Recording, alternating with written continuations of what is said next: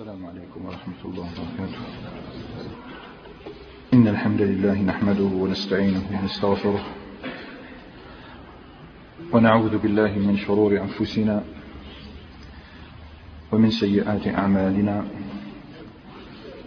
من يهدي الله فلا مضل له ومن يضلل فلا هادي له، وأشهد أن لا إله إلا الله وحده لا شريك له، وأشهد أن محمدا عبده ورسوله وصفيه وخليله، صلى الله عليه وعلى آله وصحبه وسلم تسليما كثيرا. أما بعد، فقد رأينا في مجلسنا الأخير تتمة قليلة. يبدو أن أن هناك صداما قد حدث بينها وبين قائدي رسول الله عليه الصلاة والسلام، وعرضا ظهر لنا عرق آخر من عروق وجذور المتطرفين من الخوارج الذين ينقبون عن قلوب الناس فيتهمونهم، ذلك الذي بدا لنا عندما أرسل علي بن أبي طالب بذهيبة إلى رسول الله عليه الصلاة والسلام، واتهم ذلك الرجل رسول الله عليه الصلاة والسلام بالجور في القسمة. ورأينا موقف رسول الله عليه الصلاة والسلام منه، وعظه وعلمه وبين له أنه أتقى الناس وأخشاهم وأعدلهم، وفي الوقت نفسه ما أراد أن يقيم عليه حدا ولا أن يقيم عليه حربا، بل وكله إلى نفسه وقال: ما أمرت أن أنقب عن قلوب الناس. وبعد ذلك أخذنا الحديث إلى صحابي قبل أن يستشهد في تلك الاصطدامات التي احتدمت بين علي وخالد وتلك القبائل، قبل أن يستشهد في تلك المعارك أرسل إلى زوجته، قلنا ليس بذهيبة ولا بشيء من الفضة، ولكنه أرسل إليها بتطليقة، وكانت تلك الطلقة هي الطلقة الثالثة، بمعنى أنها صارت بائنا منه، فلا تحل له من بعد حتى تنكح زوجا غيره، بل حتى ولو نكحت زوجا غيره ثم طلق هذا الزوج لا يمكنها أن تعود إليه، ذلك لأنه قد استشهد. تلكم المرأة سنقف مليا عند حادثة من حوادثها، فتلك المرأة معروفة لدى العلماء بعلو كعبها في العلم، فلها آراء كثيرة بين أصحاب رسول الله عليه الصلاة والسلام وبين الصحابيات، يدل على شدة فقهها وغزارة علمها. تلكم المرأة هي فاطمة بنت قيس رضي الله تعالى عنها، من المهاجرات الأول، هذه المرأة من السابقات الأوائل في الهجرة. والحديث الذي سننطلق منه في قصتها هذه هو ما رواه مسلم عنها، عن فاطمة بنت قيس قالت: أرسل إلي زوجي، وزوجها هو أبو عمرو بن حفص بن مغيرة رضي الله تعالى عنه وأرضاه، أرسل إليها وكان قد انطلق إلى اليمن عياش بن أبي ربيعة المخزومي، أرسل إليها هذا الرجل بطلاق، لاحظ، أرسل إليها مو بهدية، بطلاق، وأرسل معه بخمسة آصع من تمر لأهله وخمسة آصع من شعير، فقال أهله: ليس لك علينا نفقة، ليس لك علينا نفقة. هي كانت تظن أن المطلقة لا بد لها من نفقة مطلقا، ولو كانت معتدة من الطلاق الثالث، وهذا هو الأصل، الأصل أن المرأة ما دامت معتدة من طلاق فلها النفقة. لكن قال لها عياش بن أبي ربيعة: ليس لك شيء، لا نفقة لك عندنا، فقالت رضي الله تعالى عنها: أما لي نفقة، يعني ليس لي شيء، ولا أعتد في منزلكم، أي حتى البيت لا سكن لي ولا نفقة. فقال عياش: ليس لك شيء. طبعا قالت: فشددت علي ثيابي، لبست ثيابها، وأتيت رسول الله صلى الله عليه وسلم فقال: كم طلقك؟ يعني رفعت إليه القضية: كم طلقك؟ قلت: ثلاثا. فقال: صدق، أي صدق عياش بن أبي ربيعة، صدق، ليس لك نفقة إلا أن تكوني حاملا وعليك العدة، لا تسبقيني بنفسك. وأمرها أن تنتقل إلى بيت أم شريك رضي الله تعالى عنها. هذه المرأة كانت من أغنياء، لها دور كثيرات ولها مال، تستقبل الضيفان، فأمرها أن تنتقل إلى أم شريك، ثم أرسل إليها، يعني قبل أن تذهب إلى أم شريك أرسل إليها فقال لها عليه الصلاة والسلام: لا، أي لا تذهب إلى بيت أم شريك، ولكن اعتدي في بيت ابن عمك عبد الله بن أم مكتوم الضرير، فإنه ضرير البصر، تلقي ثوبك عنده، فإذا انقضت عدتك فآذنيني. أن الرسول عليه الصلاة والسلام في أول الأمر أرسلها إلى أم شريك، فقال إن أم شريك يأتيها المهاجرون، فاذهبي إلى بيت ابن أم مكتوم فإنه ضرير البصر، تستطيعين أن تضعي خمارك فلا يراك، والمرأة تكون في حرج بالبيت. قالت: فخطبني خطاب منهم، طبعا ذات علم المرأة، فخطبني خطاب منهم معاوية بن أبي سفيان وأبو الجهم،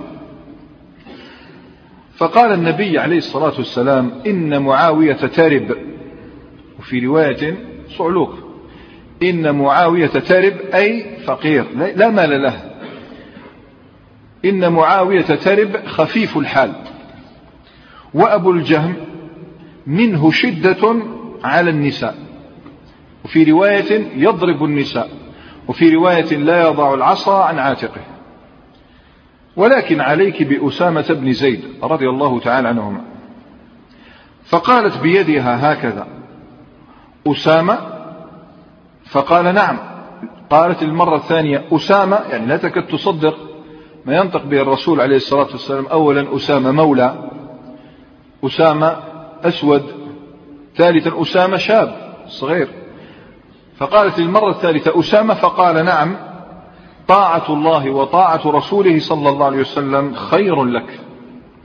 فقالت: فتزوجت فاغتبطت، أي فرحت أشد الفرح وسررت أشد السرور، فاغتبطت فشرفني الله، في رواية كرمني الله بابن زيد، أسامة بن زيد حب رسول الله عليه الصلاة والسلام.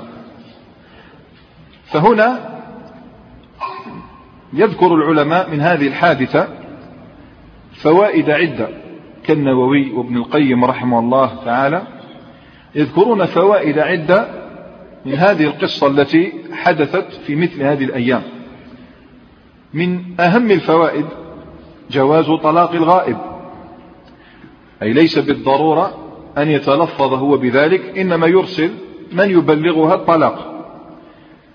ثانيا جواز التوكيل في القبض والدفع. ثالثا جواز الخروج، خروج المعتدة من منزلها للحاجة، ومن بين الحاجات أن تستفتي عن أمر يخصها في دينها عاجل، لو كان أمر نفل أو لا تحتاجه الآن تؤخر الخروج من أجل ذلك حتى تنقضي عدته، لكن هذه المرأة مضطرة وتحتاج إلى الخروج لتصل إلى حقها في النفقة، لا يمكن أن تصبر خلال العدة طول وتبقى دون نفقة حتى تنقضي عدتها وتسأل، الآن مضطرة أو محتاجة إلى هذا الأمر. فالعلماء قالوا لا بأس للمرأة المعتدة أن تخرج لحاجة، ومن أهم الحاجات قبل كل شيء أن تسأل عن دينها في أمر يخصها عاجلا. كذلك، وهذا أمر كان قديما في عصر الطهارة وفي في البيئة الطاهرة. قال النووي: وفيه استحباب زيارة النساء الصالحات، لاحظ النساء العالمات الصالحات، حيث لا تقع خلوة محرمة، لقوله صلى الله عليه وسلم في أم شريك: تلك امرأة يغشاها أصحابي، في رواية المهاجرون. هذا في بيئة طاهرة، المرأة تتصف بالعلم فيذهب إليها الرجال ويشدون إليها الرحال ليأخذوا من صلاحها. والذي يبحث في معاجم الشيوخ لدى علمائنا يعجب أشد العجب عندما يجد أن الذهبي رحمه الله له أكثر من مئة وثلاثين امرأة من الشيوخ، يعني درس عن أكثر من مئة وثلاثين امرأة، ناهيك عن غيرهم، الحافظ بن حجر وغيرهم كثر. ومن جملة الراوي أو الراويات لصحيح البخاري امرأة، يعني هي التي أوصلت لنا صحيح البخاري إلى أيدي المسلمين. لكن هذا في البيئة الطاهرة حيث يكون العفاف هو الذي سيطر على مشاعر الناس وعلى جوارحهم وقلوبهم. كذلك فيه جواز الخطبة على خطبة غيره إذا لم يكن ثمة قبول، إذا لم تتلفظ المرأة بالقبول، لم تعطي رأيها بعد، جاز. وكذلك فيه جواز ذكر الغائب بالعيوب لمصلحة، لتحذير أو لبيان خصلة تسأل عنها، إذا كان الأمر للنصيحة. فإذا كان الأمر للنصيحة فهذا لا يعد من الغيبة، أن الإنسان يجي يستفتيك عن شخص أو يسألك عن حاله مثل الزواج مثلا أو بيع أو شراء وأنت تعلم حاله، فهنا تنبهه. قال: فلان يهضم حقوق الناس، عرف منه ذلك، فهذا لا يعد من الغيبة لأنه نصيحة للناس والدين النصيحة. كذلك فيه شرح لمعنى قوله عليه الصلاة والسلام عن أبي الجهم: إنه لا يضع العصا عن عاتقه. فبعض العلماء فسر هذه اللفظة إنه لا يضع العصا عن عاتقه بأنه كثير الأسفار، ولكن هذا اللفظ الحديث الذي جاء في رواية مسلم: إنه كان شديد على النساء، يضرب النساء. وهذا عده العلماء من عيوب الزوج، من عيوب التي يرد بها الزوج أنه يضرب، فهذا لا يزوج. وكذلك فيه استحباب إرشاد الإنسان لما فيه مصلحته، لما فيه مصلحة له وإن كرهها. الإنسان ينبه الإنسان على مصلحته ويشدد عليه في البيان وإن كرهه هذا الأمر، إذا كان يعلم أن الخير في هذا الأمر. شدد عليه في النصيحة، كرر عليه النصيحة، لا تكتفي بمرة واحدة وتقول أديت الذي عليك، بل حاول كما فعل رسول الله عليه الصلاة والسلام ثلاث مرات وهو يكرر لها النصيحة. كذلك فيه قبول نصيحة أهل الفضل والانقياد لرأيهم والأخذ بمشورتهم، وأن في ذلك هو الخير، الإنسان يجد الخير في نصيحة أهل الصلاح. وأيضا فيه جواز نكاح الكفء، ونحن حديث عهد بهذه القضية في مجالس الترغيب والترهيب، حيث تحدثنا في شرح حديث النبي عليه الصلاة والسلام: تنكح المرأة لحسبها. بينا أنه لا تشترط الكفاءة في الحسب، فها هو أسامة بن زيد مولى مولى وفاطمة بنت قيس قرشية، فاطمة بنت قيس قرشية محضة. فلاحظ أن النبي عليه الصلاة والسلام ألغى الكفاءة، لم يكن يعتبرها عليه الصلاة والسلام الكفاءة في الدين. ومن أهم القضايا التي تفيدنا إياها فاطمة بنت قيس، وهذه القضية حدث فيها خلاف لدى الصحابة، وهي أن المطلقة طلاقا بائنا لا سكن لها ولا نفقة أثناء العدة، لا سكن لها ولا نفقة، هذا هو الصحيح. فالمطلقة إما أن تكون مطلقة طلاقا رجعيا، أن الإنسان يطلقها مرة قبل أن تنقضي العدة ما زالها رجعية يمكن يرجحها، مرة ثانية قبل أن تنقضي العدة يمكن يرجحها. فبإجماع العلماء أن المرأة المطلقة طلاقا رجعيا تجب لها النفقة والسكنة. لماذا؟ لأنها مطلقة طلاقا رجعيا، تنفق عليها وتسكنها، بل أنت الذي تخرج من سكنك، أنت الذي تخرج من سكنك، إلا إذا كان هناك ضرر على المرأة فتوفر لها السكن.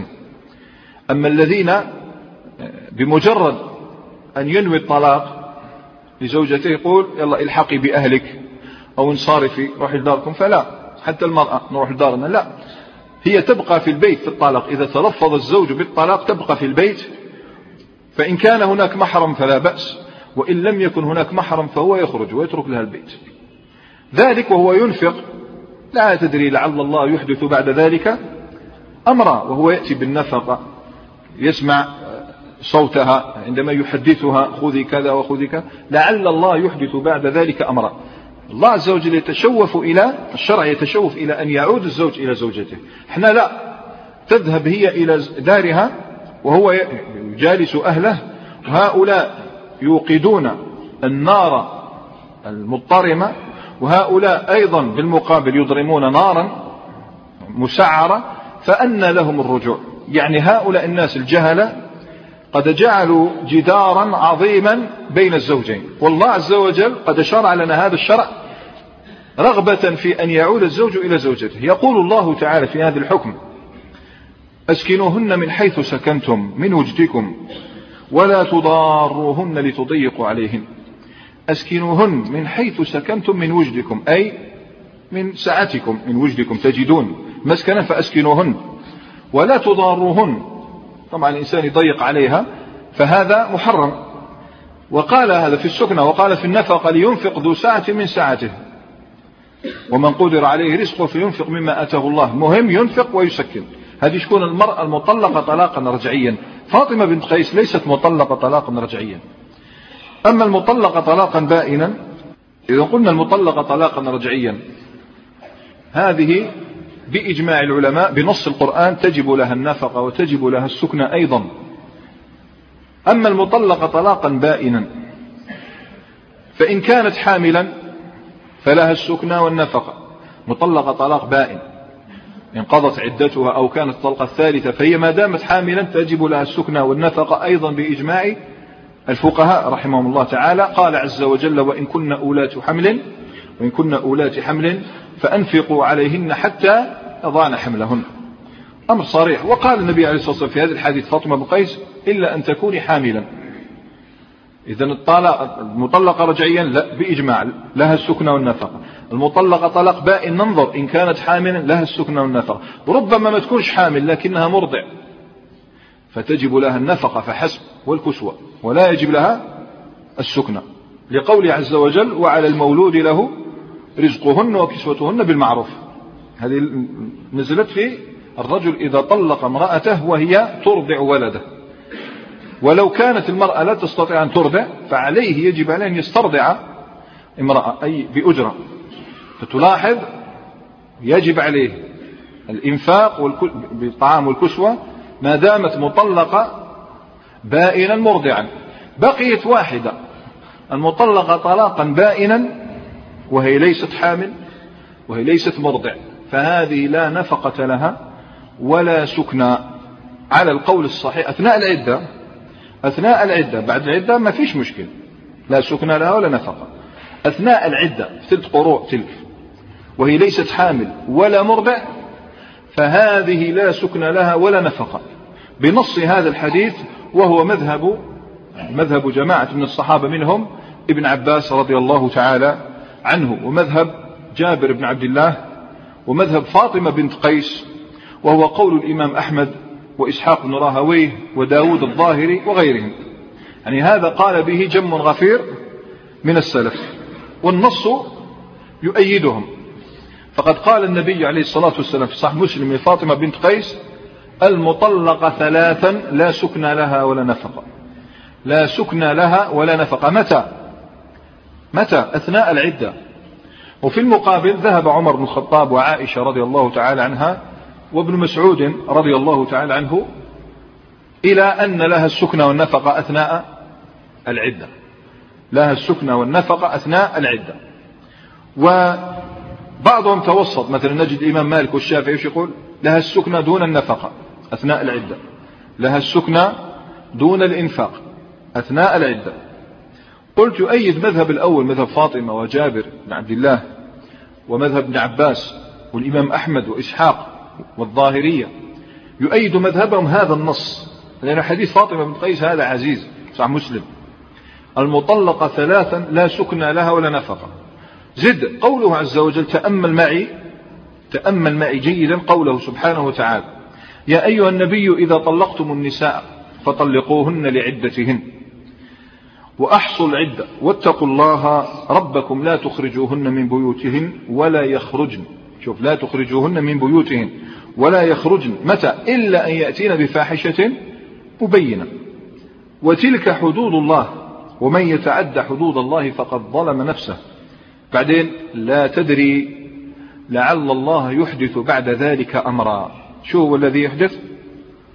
الرجعة. إذن هذه الآية نزلت في من؟ في المراجعة في الرجعية، المرأة التي طلقت طلاقا رجعيا. وبهذه الآية استدلت فاطمة بنت قيس على مخالفيها من الصحابة. في صحيح مسلم مروان بن الحكم بلغه قول فاطمة بنت قيس فغضب وقال امرأة تعلمنا ديننا امرأة تعلمنا ديننا إنما نأخذ بالعصمة وهو ما وجدنا عليه الأوائل. يقصد الصحابة الذين سميتهم. فلما بلغها قوله غضبت وقالت بيني وبينكم القرآن. شوف هذه المرأة ما أعظم فقهها، بيني وبينكم القرآن. فقالت قال الله عز وجل لا تخرجوهن من بيوتهن ولا يخرجن، ثم قال لا تدري لعل الله يحدث بعد ذلك أمرا. قالت فأي أمر يحدث بعد ثلاث؟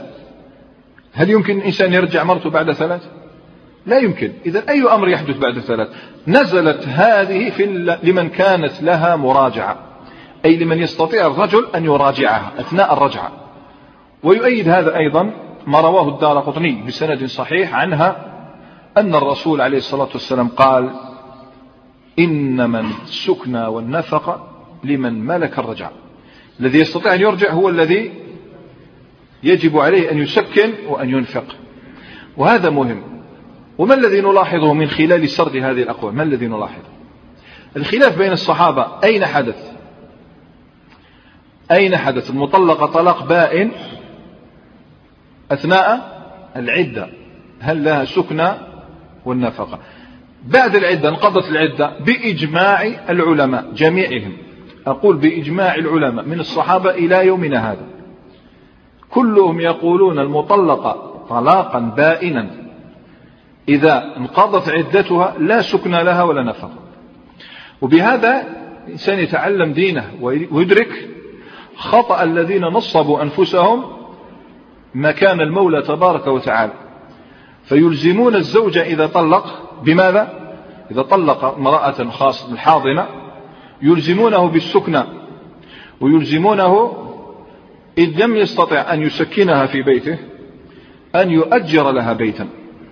فلاحظ أن هذا الحكم مخالف لشرع الله عز وجل. فمن طبعا نحن لا ننتظر من الناس أن يعودوا إلى رشدهم، من المقننين أن يعودوا إلى رشدهم ويعدلوا من قانونهم، ولكن على المسلم أن يتعلم هذا الحكم حتى لا يعصي الله عز وجل. لأن لا تجعل القانون وليجة وذريعة لتأكل أموال الناس بالباطل. لأنه بعض الناس ربما وجد القانون هاك ولو يقول لك مخالف شرع الله لكن وجح بالقانون. القانون هذا لا تأخذ به أنت. إذا مثلا كانت لديك بنت وطلقت وحاضنة لأولاد لا تلزم الزوج، لا تأخذ بالقانون حتى لو أعطاك القانون هذا الحق لا تأخذه. لماذا؟ لأن هذا حكم مخالف لشرع الله عز وجل. مثل مسألة التي تحدثنا عنها سورة آل عمران، الحضانة. الحضانة لمن؟ للمرأة ما لم تتزوج، فإذا تزوجت تعود للأب، هذا هو الصواب. إذا رأيت القانون يعيدها للجدة لأم الأم لا تأخذ به، نكاية في الزوج، يعني سكارة في الزوج، قال نعذبه كما كما طلق أختنا أو ابنتنا. لا، عليك أن تعمل بما أنزل الله سبحانه وتعالى، ولا تجعل القانون ذريعة لكي تتنصل من حكم الله عليك، وهذا مهم. فإن قال قائل أليس هذا فيه ظلم للمرأة الحاضنة؟ أليس فيه ظلم المرأة؟ ربما لم يكن له مأوى، لم يكن لها مأوى، تذهب إلى الشارع. شو نقوله؟ أولا لماذا تنظر دائما إلى زاوية المرأة؟ لماذا لا تنظر إلى الرجل المطلق؟ ألم يتأذى الزوج بالطلاق؟ يتأذى الزوج بالطلاق ولا لا؟ الزوج يتأذى بالطلاق، هذا الذي أنفق الذي أنفق لماذا لا تنظر إليه؟ زد أن له أن يسكن هذه المرأة، ألا تنظر إلى الضرر الذي يقع عليه؟ ثانيا، لا بد أن نعلم أن هذا ليس مشكلا في الشرع. لماذا؟ لأن المرأة التي تتزوج تتزوج برضا أوليائها وتعود إليهم بعد الطلاق أهلا ومرحبا. هذا مشكل أين؟ في المجتمعات الغربية أو المجتمعات المنسلخة من الإسلام. هذه المرأة فيهم تتزوج دون إذن وليها، فإذا طلقت تعود لا تقبل فتلقى في الشارع. ولن نجعل انحلال الناس سببا للحكم بغير ما أنزل الله، نحكم بما أنزل الله، عندئذ تنضبط الأمور. ثالثا، علينا أن نقوم بحول حملة توعية للناس، نعلمهم الدين، أن المرأة إذا طلقت عادت إلى الأصل. يجب على الإخوة ويجب على الوالد أن ينفق عليها كما لو لم تتزوج، وهذا نظن فهم بعيد كل البعد في أرض المجتمع. يعني المطلقة لما ترجع له ويدير فيها مزية ينفق عليها، لماذا مزية؟ يجب عليك أن تنفق عليها. لماذا؟ صارت عادت إلى الأصل، صارت أختك عادي كأنها لم تتزوج. فلن نجعل جهل الناس وتفريطهم سببا في الحكم بغير ما أنزل الله، عوضا من أن تعاقبوا أهلها تعاقبون الزوج المطلق. فينبغي لمثل هذه الأمور أن تعدل. طبعا قد يركب الإنسان رأسه، يقول لك وإذا كانت امرأة إذا كانت المرأة امرأة لا أهل لها أو عجوز خلاص مات كل أهلها، يعني يجيب لك مسائل. فنقول له ولي الأمر مسؤول عنها، وتقصير الدولة لا يجعل سببا في الحكم بغير ما أنزل الله، إنما يعالجون تقصيرهم هم. وإن هذا الأمر هذا الأمر هذا الحضانة، المرأة الحاضنة ليس فرضا عليها أن تحضن. لها سكن فلتحضن أولادها، ليس لها سكن تعطيهم الأب. الحل سهل في ديننا، لأن الإنسان مثل هذه الشبهات ترد على كثير من الناس فلا يستطيعون لها جوابا. فالمرأة ليست واجبا عليها أن تحضن، استطعت اللهم بارك، قال لك أهلك مرحبا بك أنت وأولادك فاللهم بارك، لم تستطيع ذلك فأعطيهم لأب لأبيهم، هو الذي سيتكفل بهم ويحضنهم. ماشي. الآن أرادوا أن يخدموا المرأة فأضروا بها من حيث لا يشعرون. فإن الشباب الآن يصدوا هذا الأمر عن الزواج الفاشل، يخشى أن يكون زواجه فاشلا فيضيع تضيع يضيع سكناه، السكنة تاعو تضيع. يقول لك لو طلقت لسبب أو لآخر ألزم بأن أتخلى عن السكن. إذن يصد الناس عن الشباب، عندئذ تلج النساء كهف العنوس المرعب أو الفساد. واحدة من اثنين، إما تصير عانس أو فاسدة. زد يضطر الرجل أحيانا وهو يعلم أنه لو طلق امرأته يضيع سكنه، وش يدير؟ يمسك امرأته في جحيم، لا يحسن عشرتها. إذن فأرادوا أن يحسنوا إلى المرأة فأضروا بها من حيث لا يشعرون. المهم، وطبعا مما يعجب له أنهم عندما عدلوا قانون الأسرة حذفوا جملة. هذه الجملة تتعجب، لماذا حذفتموها؟ التعديل ولا التعذيب؟ لماذا حذفتم نص بقية النص أن المرأة أن المرأة المطلقة تفقد حقها في السكنة حال زواجها أو ثبوت انحرافها؟ هذا حذفت هذه المادة. هذه المرأة المطلقة تفقد حقها في السكنة متى؟ حين زواجها أو حين ثبوت انحرافها. كأنه المرأة الآن إذا انحرفت أعطاها السكن وانحرفت تبقى ساكنة. فتلاحظ أن هذا ليس تعديلا وإنما هو تعذيب. دعونا من هؤلاء، ماشي، باش تعلم فقه. لأن ابن القيم رحمه الله لو تقرأ كلامه في زاد المعاد كيف يستدل بحديث فاطمة بن قيس، كيف يجعل لها ترجمة دلالة على علمها، تتعجب. المهم، هذه الآراء الفاسدة وهذه الأحكام الكاسدة وهذه الآراء نقول الوافدة لا تصدنا عن هذا الوافد. كاين وافد أفضل، وافد إلى المدينة،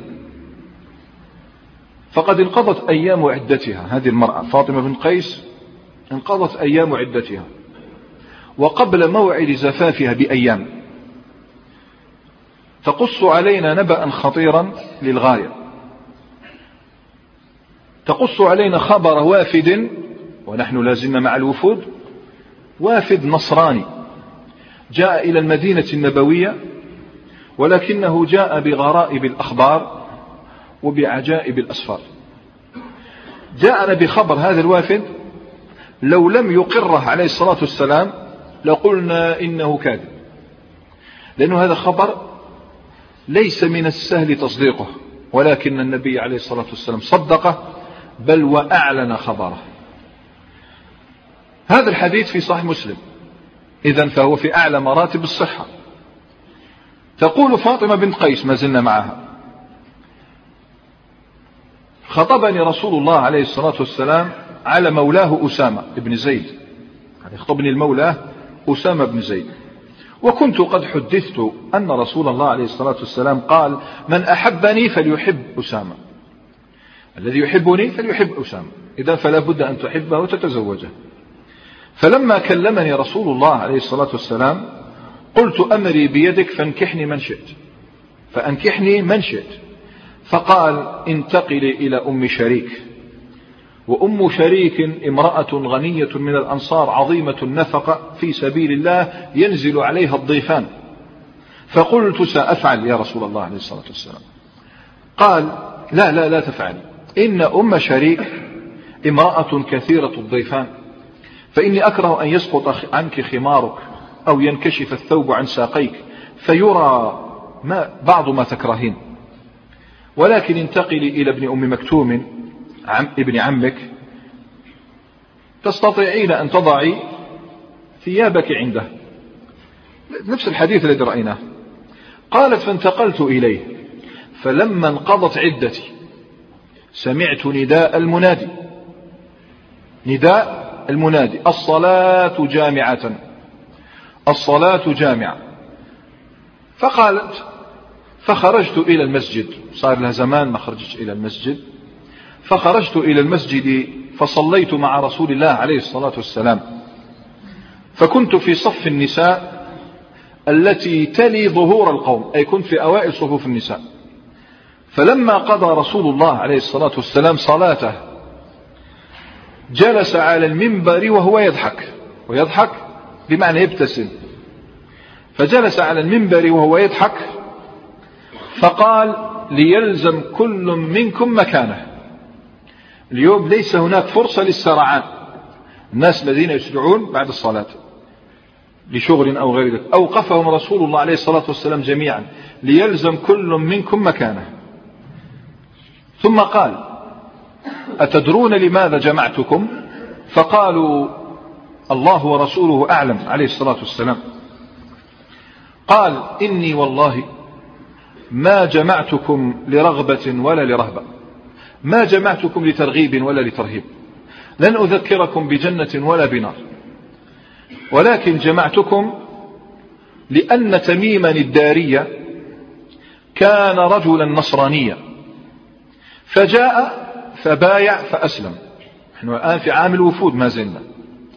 جاء فبايع فأسلم، وحدثني حديثا وافق الذي كنت أحدثكم عن المسيح الدجال.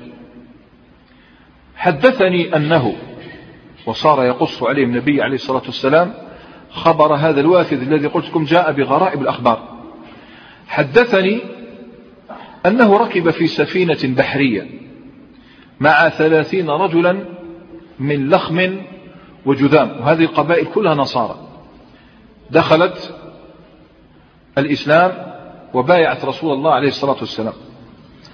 فلعب بهم الموج شهرا، يعني البحر لم يهدأ شهرا، لعب بهم الموج الموج شهرا حتى أرفأوا إلى جزيرة في البحر، أرفأوا إلى جزيرة في البحر خلاص، حتى مغرب الشمس.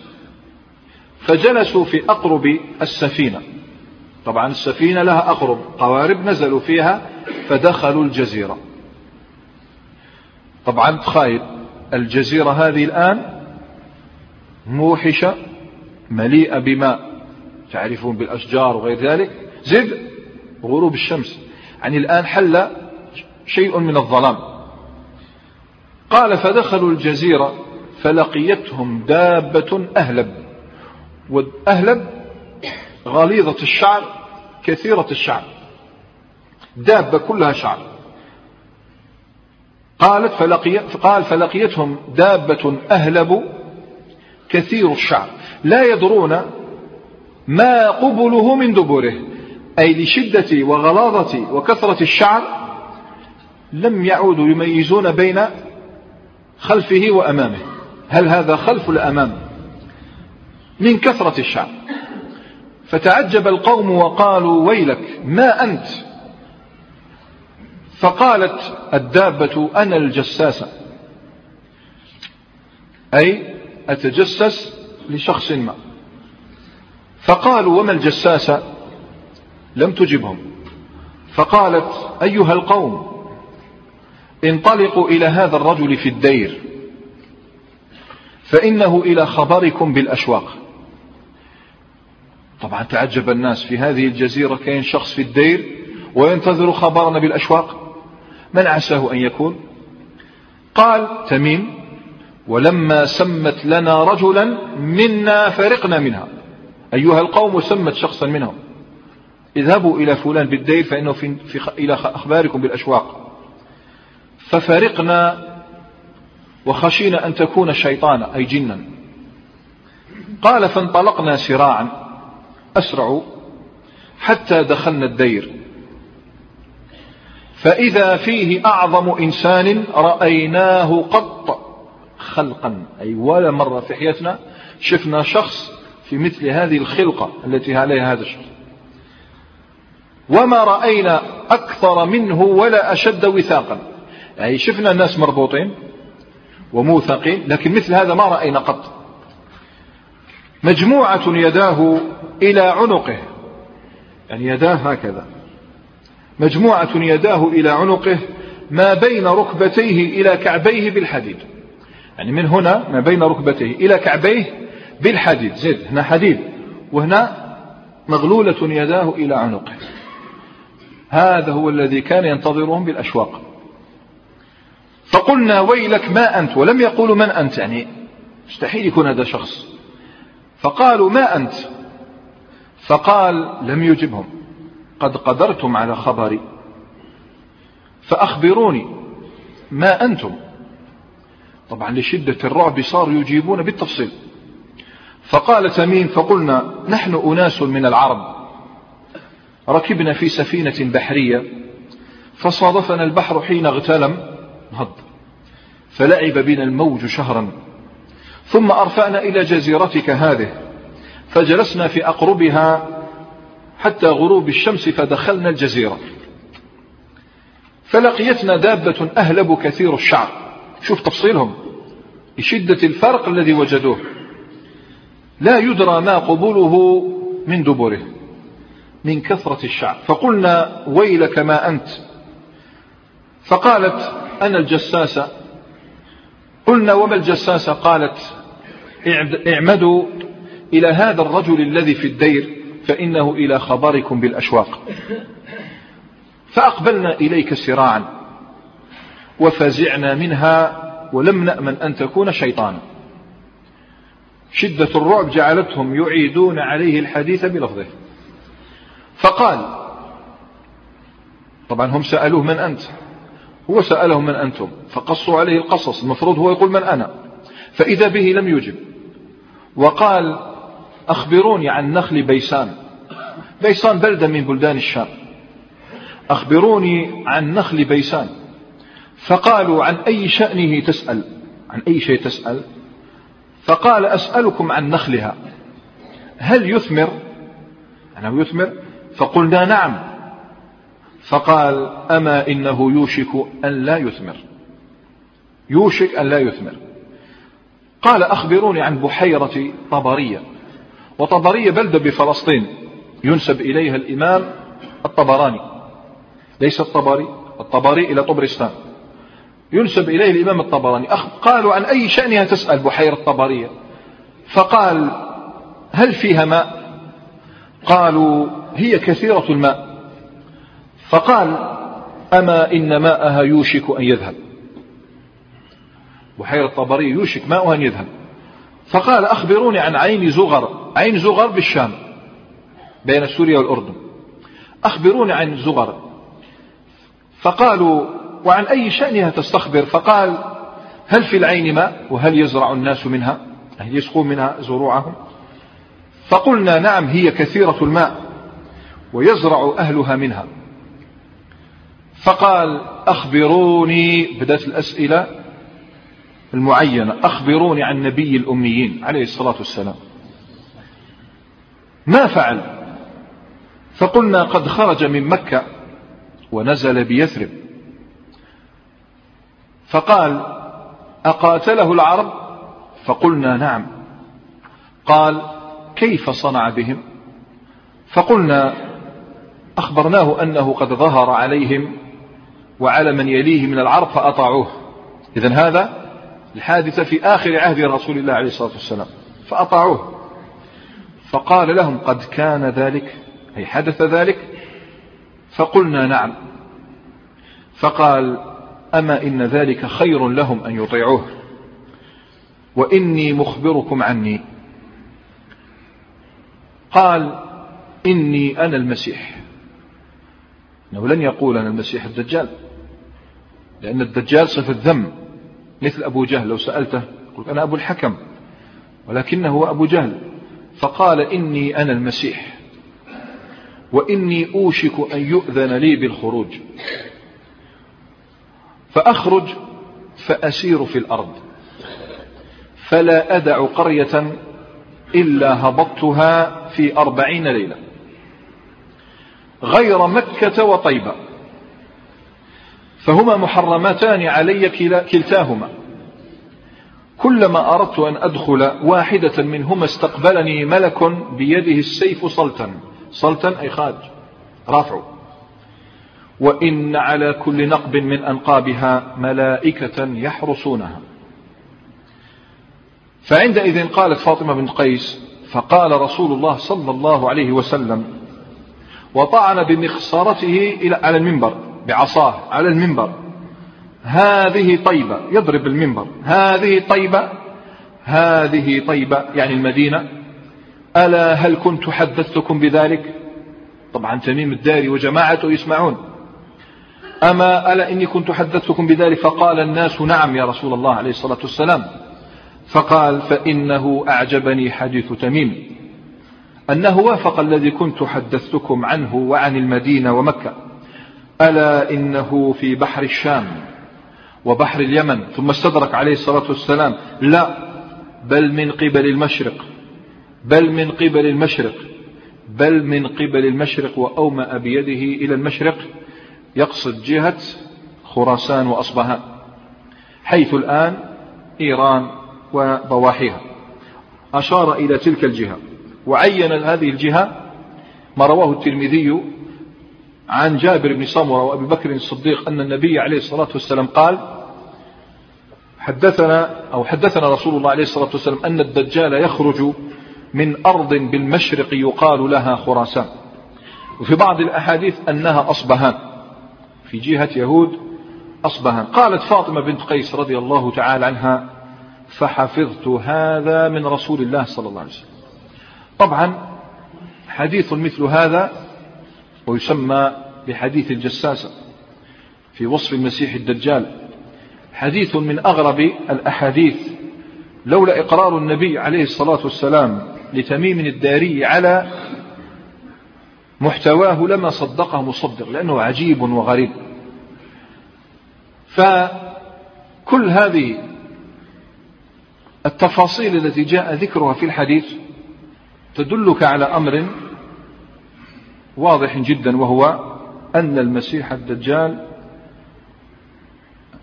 هذا الذي حذر منه كل نبي، حتى نوح عليه السلام أنذر أمته الدجال، يجعلك تعتقد اعتقادا جازما بأن المسيح الدجال في بقعة من الأرض بجزيرة بالمشرق ينتظر له الإذن، ينتظر الإذن بالخروج.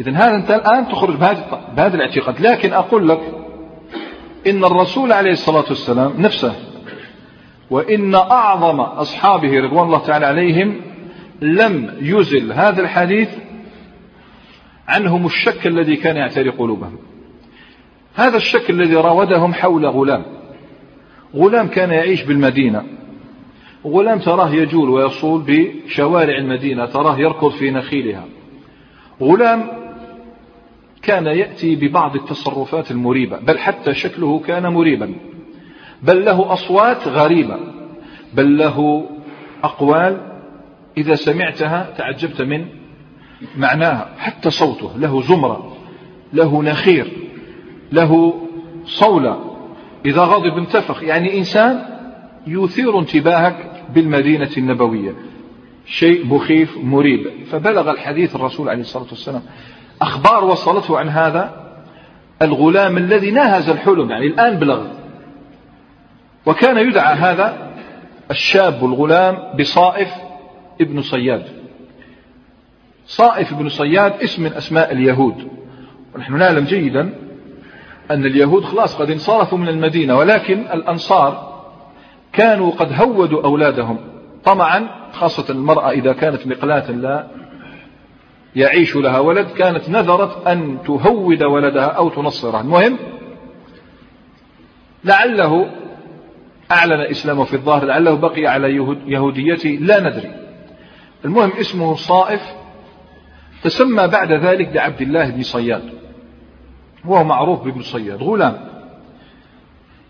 فلو اقتربنا الآن من مدينة رسول الله عليه الصلاة والسلام وشوارعها وجدرانها بل ونخيلها لوجدنا هذا الغلام الآن يركض ويجري مع الصبيان، يلعب كما يلعب الصبيان جميعهم.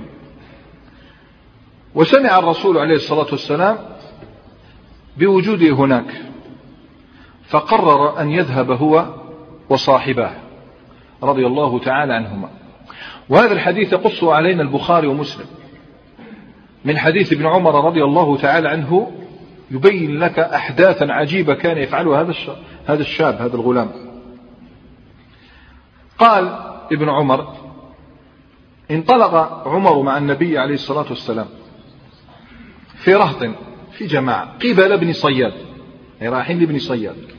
إذن الشاب هذا الغلام قد أحدث قضية في المدينة. حتى وجده عليه الصلاة والسلام يلعب مع الصبيان عند أطم لبني مغالة، حي من الأنصار يلعب حصن، كان حصن يلعب أمامه. وقد قارب، يقول ابن عمر: وقد قارب ابن صياد يومئذ الحلم، قارب أن يبلغ، فلم يشعر بالنبي عليه الصلاة والسلام حتى ضرب عاتقه بيده، حتى يعني ما حدش قاله لذا يجري ويلعب، حتى رأى يد الرسول عليه الصلاة والسلام على عاتقه، فقال له، أي لابن صياد: أتشهد أني رسول الله عليه الصلاة والسلام؟ فنظر إليه ابن صياد، تصور وجهه، تصور هيئته، تصور صوته، فنظر إليه وقال: أشهد أنك رسول الأميين، رسول الأميين أي مبعوث إلى الأميين، وهذه لا تدخل الشخص في الإسلام. ثم قال ابن صياد بعد ما قال هك، النبي صلى الله عليه وسلم قاعد يشوف فيه ما هذه الشهادة الغريبة، فإذا بابن صياد يقول أكثر من ذلك، فقال: أتشهد أني رسول الله؟ إذن فالرجل هذا الشاب مش من رجل، إما مجنون أو أنه مشعوذ أو أنه ساحر أو أنه دجال أو غير ذلك، المهم به شيء. أتشهد أني رسول الله؟ فقال ابن عمر: فرفضه رسول الله عليه الصلاة والسلام، تركه، أي لم يجبه، وقال: آمنت بالله ورسوله، يعني إن كنت رسول فأنا أول المؤمنين، قل إن كان للرحمن ولد فأنا أول العابدين. فقال له النبي عليه الصلاة والسلام: يا ابن صياد ماذا ترى؟ أي هناك أشياء رك تراها؟ فقال: يأتيني صادق ويأتيني كاذب، يأتيني أشياء صادقة ويأتيني بأشياء مليئة بالكذب. شكون يجي هذا؟ الساحر الكاهن، يأتيه الشياطين بأخبار تسعة وتسعين كذبة وشيء واحد صادق، فيقول الناس قد صدق، لا ينظرون إلى الكذب، ما دام كان شيء صادق خلاص صدق. يأتيني صادق ويأتيني كاذب. فقال عليه الصلاة والسلام: لقد خلط عليك الأمر، لقد خلط عليك الأمر. ثم قال له عليه الصلاة والسلام: إني قد خبأت لك خبيئا. فبعض العلماء فسروا خبأت لك خبيئا أنه عليه الصلاة والسلام كان ممسكا بشيء، صحيفة صغيرة بيده مكتوبا فيها سورة الدخان، وارتقب يوم تأتي السماء بدخان. ومنهم من قال بل أضمره في نفسه عليه الصلاة والسلام، يعني الشيء الآن راني نهضره، الشيء الآن راهو ينزل إلي من الله سبحانه وتعالى، سواء كان هذا أو ذاك. فالشياطين أسرعت، ويعرفنا كيف ترتقي هذا فوق هذا لتسترق السمع، فتطردها الملائكة بشهاب مبين، فتخطف نصف كلمة، ربع كلمة، ثلث كلمة. فعندئذ قال ابن صياد، عند قال الرسول صلى الله عليه وسلم خبأت لك خبيئا، قال الدخ. هذا وش سمعت الجن، هذا وش جبت الخطأ، الدخ. فقال له النبي عليه الصلاة والسلام اخسأ فلن تعدو قدرك، أي لست إلا دجالا يتعامل بالجن والكهنة وغير ذلك. لا يستطيع الرسول عليه الصلاة والسلام أن يقيم عليه الحد، لأنه لم يبلغ بعد، بنص حديث ابن عمر لم يناهز، إنه يناهز البلوغ. اخسأ فلن تعدو قدرك. فقال عمر بن الخطاب دعني يا رسول الله عليه الصلاة والسلام، دعني أضرب عنقه. فقال له عليه الصلاة والسلام إن يكنه فلن تسلط عليه، أي لو كان هو الدجال المسيح لن تستطيع أن تقتله، لأن من عقيدتنا وأخبارنا الصحيحة أن عيسى عليه السلام هو الذي سيقتله، وإن لم يكنه فلا خير لك في قتله، لماذا تقتله؟ طبعا تبين من هذا الحوار ماذا؟ تبين من هذا الحوار أن الغلام يتعاطى شيئا ونوعا من السحر، يتعاطى شيئا من الكهانة، وذلك حينما ادعى أنه يضمر، أو أنه علم ما يضمره الرسول عليه الصلاة والسلام إما في نفسه أو في يده من كلمة الدخ، كانت تنزل عليه سورة الدخان، أو كان يكتب هو أو كتب أو كتب له سورة الدخان في ورقة. أما هناك أشياء أخرى كان يراها ابن صياد، مو بس هذا، مو بس يجوه الجنون، كان يرى أشياء ويحدثنا عنها جابر بن عبد الله رضي الله تعالى عنه وأرضاه. جابر الذي مات وهو يعتقد اعتقاد جازم أن المسيح الدجال هو من؟ هو ابن الصياد. فروى الترمذي رحمه الله تعالى وابن أبي شيبة بسند صحيح عن جابر بن عبد الله وأبي سعيد الخدري، زوج ماتوا، هذا الزوج شوف ماتوا يعتقدوا باللي هذا الرجل لم يشوفوا فيه هو المسيح الدجال. إذن هام الزوج هذا يروي لنا الترمذي عن جابر بن عبد الله عن أبي سعيد، وابن أبي شيبة عن جابر بن عبد الله قال لقي رسول, رسول الله عليه الصلاة والسلام عبد الله بن صياد في بعض طرق المدينة، وكان معه أبو بكر وعمر رضي الله تعالى عنهما، فاحتبسه وهو غلام يهودي وله ذؤابة، شعره يعني طالق مثل الضفيرة رميها في الوسط. فقال له رسول الله عليه الصلاة والسلام تعال أتشهد أني رسول الله عليه الصلاة والسلام؟ فقال أتشهد أنت أني رسول الله؟ يعني جرأة. فقال عليه الصلاة والسلام آمنت بالله وملائكته وكتبه ورسله واليوم الآخر. فقال النبي عليه الصلاة والسلام يا ابن صياد ماذا ترى؟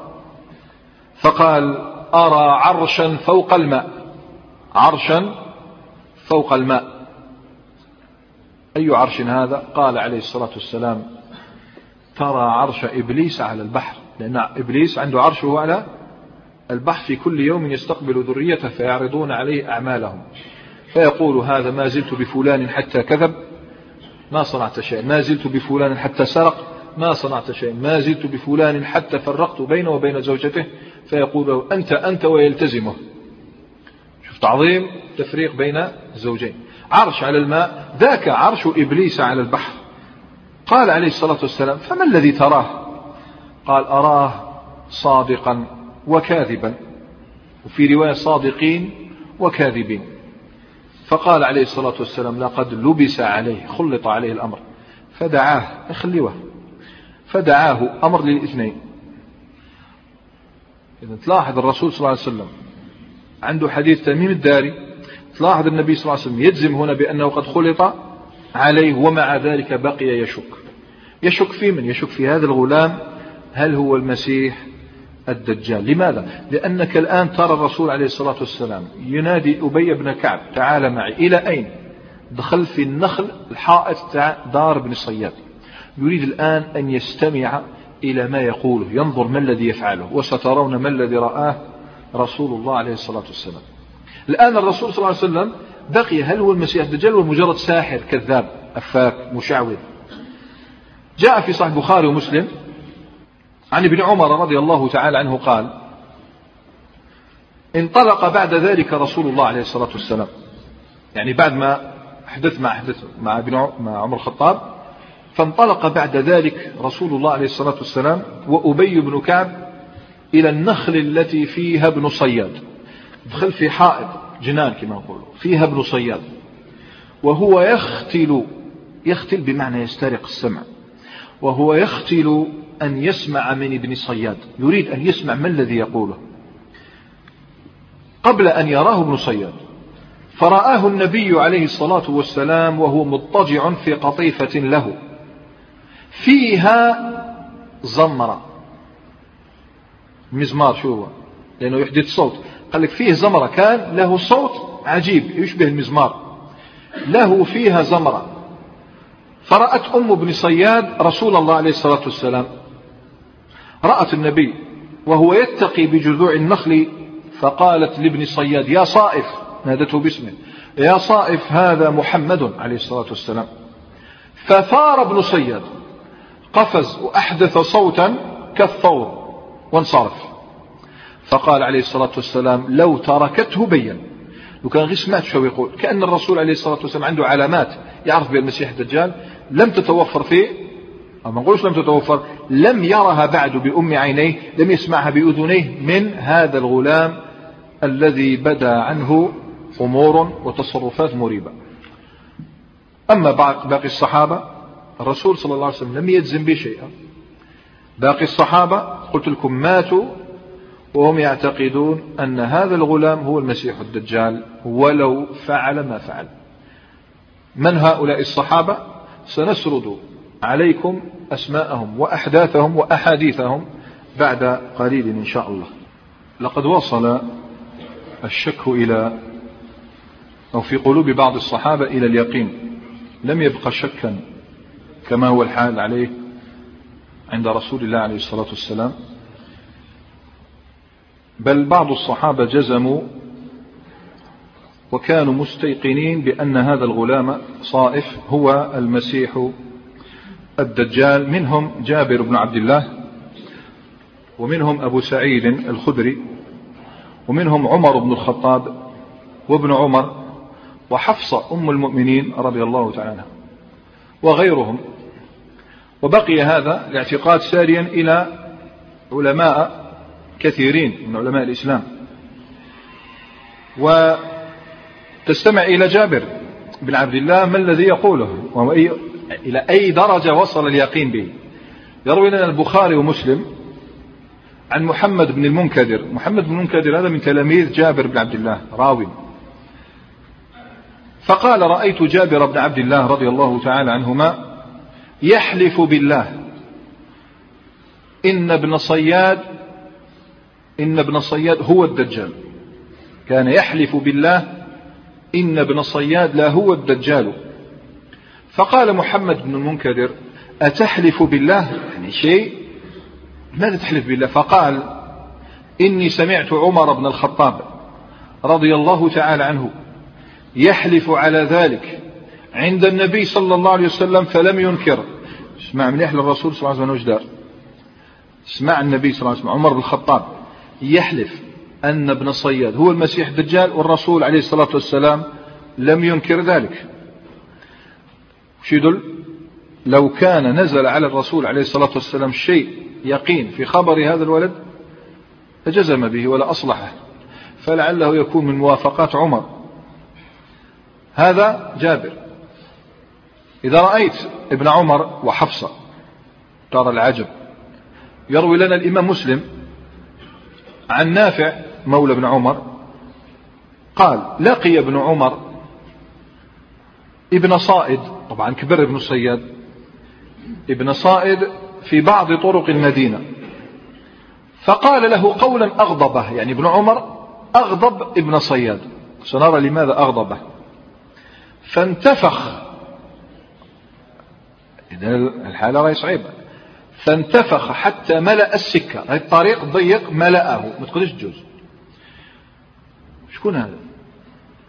فانتفخ حتى ملأ السكة. هذا ليس بعادي، حاب يولي الخلقة تاعو اللي صابوها عليه الجماعة في الجزيرة ولا يمكن، لأنه ربما يتحول.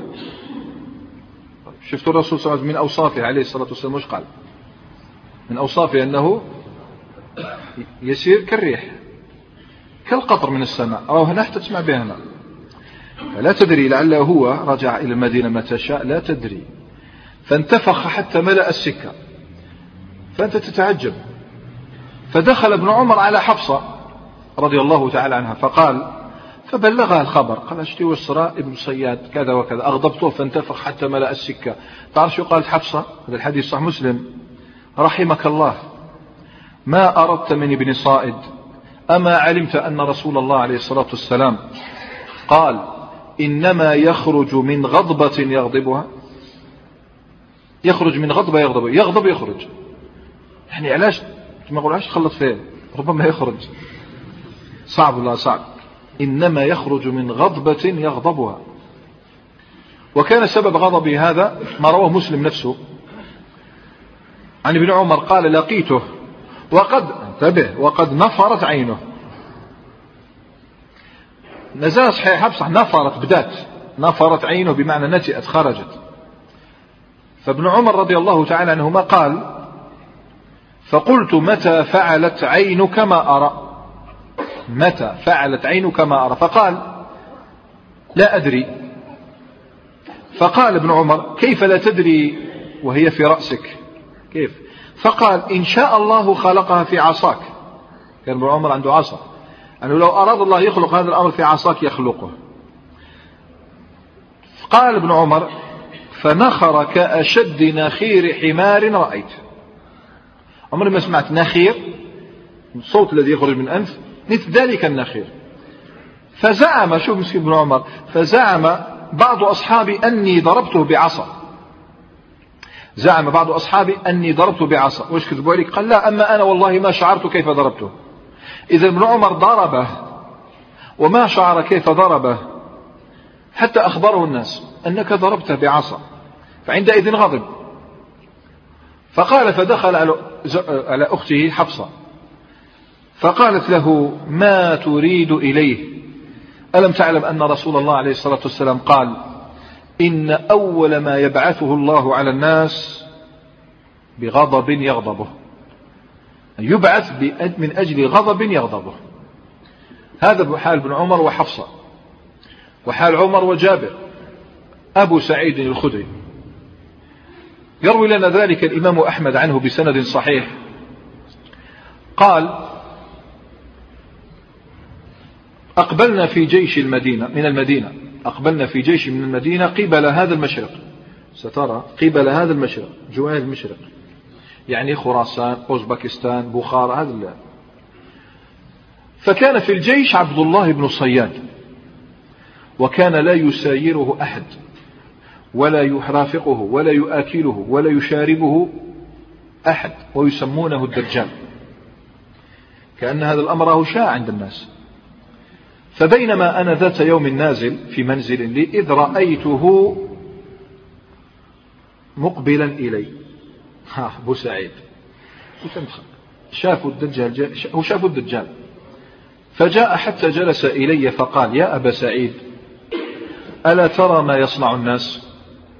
لا يسايرني أحد ولا يرافقني أحد ولا يشاربني أحد ولا يؤكلني أحد ويدعونني الدجال.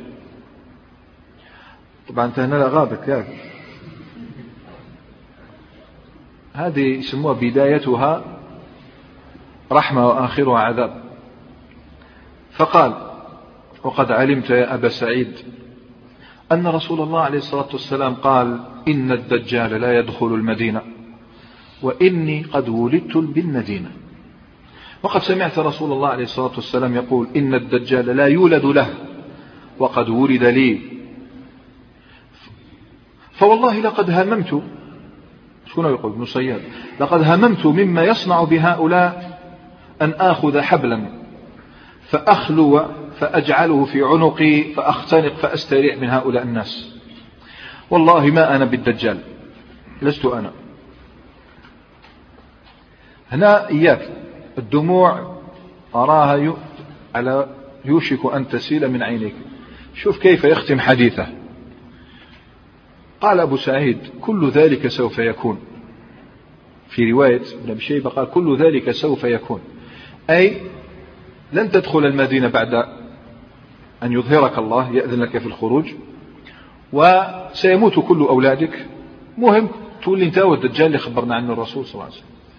فقال: إذا لو شئت لأخبرتك باسمه واسم أبيه واسم أمه واسم القرية التي يخرج منها. كان حبدوك نخبرك باسمه واسم أبيه، إذا أنت تعرفه جيدا. تلاحظ أن هذا الرجل أمره خطير جدا. جابر بن عبد الله ربما بلغ هذا الحديث وقال لا، ازداد يقينا أنه هو لأمر قد حدث. تسمعوا بيوم الحرة يزيد بن معاوية قاتل عبد الله بن أميون، قاتل عبد الله بن الزبير، طبعا كانت فتنة. يقول جابر بن عبد الله، والحديث في سنن أبي داود بسند صحيح كما قال الشيخ الألباني، يقول جابر: لقد فقدنا ابن صياد يوم الحرة، افتقدنا ابن صياد يوم الحرة. الجثث على القتلى على بالنا باللي قتل، راح كي بحثنا عنه ما كاشوا. أين هو؟ ذكر أبو نعيم في أخبار أصبهان، منيح أصبهان، وأصبهان فيها يهود في ذلك الوقت، احنا نعرف شو اللي يتبعوا اليهود. ذكر أبو نعيم عن عبد الرحمن بن حسان، والحديث رجال ثقات كما قال الحافظ بن حجر، أنهم قد رأوه بأصبهان، أن هذا عبد الرحمن بن حسان قال: رأيته بأصبهان، رأيت رجلا يعظمه قومه، فلم فلما بدا لي وصعدت على السطح رأيته فإذا هو ابن صياد، هذا الذي أحدث كل هذه الزوبعة بالمدينة. العلماء لا يزالون إلى اليوم يختلفون في أمره. البخاري ما عنده حتى إشكال أنه هو، البخاري يقول لك هو عادي، وكثير من المحدثين رجحوا أنه هو. بعض المحدثين كالبيهقي والخطابي ذهبوا إلى أنه ليس هو، من أجل حديث تميم الداري. تميم الداري شاف تميم الداري شاف الدجال، كان قادر يقول ليس هو ابن صياد. لكن العلماء يقول لك تلك الصفة وهذه الصفة، تلك صفة الدجل وهذه صفة البشرية. لذلك قال الحافظ ابن حجر في فتح الباري، قال: وأقرب ما يجمع بينما تضمنه حديث تميم رضي الله عنه وكون ابن صياد هو الدجال، أن الدجال بعينه هو الذي شاهده تميم موثقا، هذا الدجال بعينه، وأن ابن صياد هو سلطان تبدى في صورة الدجال، سلطان تبدى في صورة الدجال في تلك المدة، إلى أن توجه إلى أصبهان فاستتر مع قرينه إلى أن تجيء المدة التي قدر الله تعالى أن يخرج منها. ولئن كنا نشك في ابن صياد أنه هو الدجال، فإننا نجزم أن هناك دجالين في الجزيرة العربية بدأوا ينشرون سمومهم ويدعون النبوة لهم. ذلك ما سنراه من خبر مسيلمة الكذاب والأسود العنسي في مجلسنا القابل. نكتفي بهذا القدر، وسبحانك اللهم وبحمدك، أشهد أن لا إله إلا أنت، أستغفرك وأتوب إليك.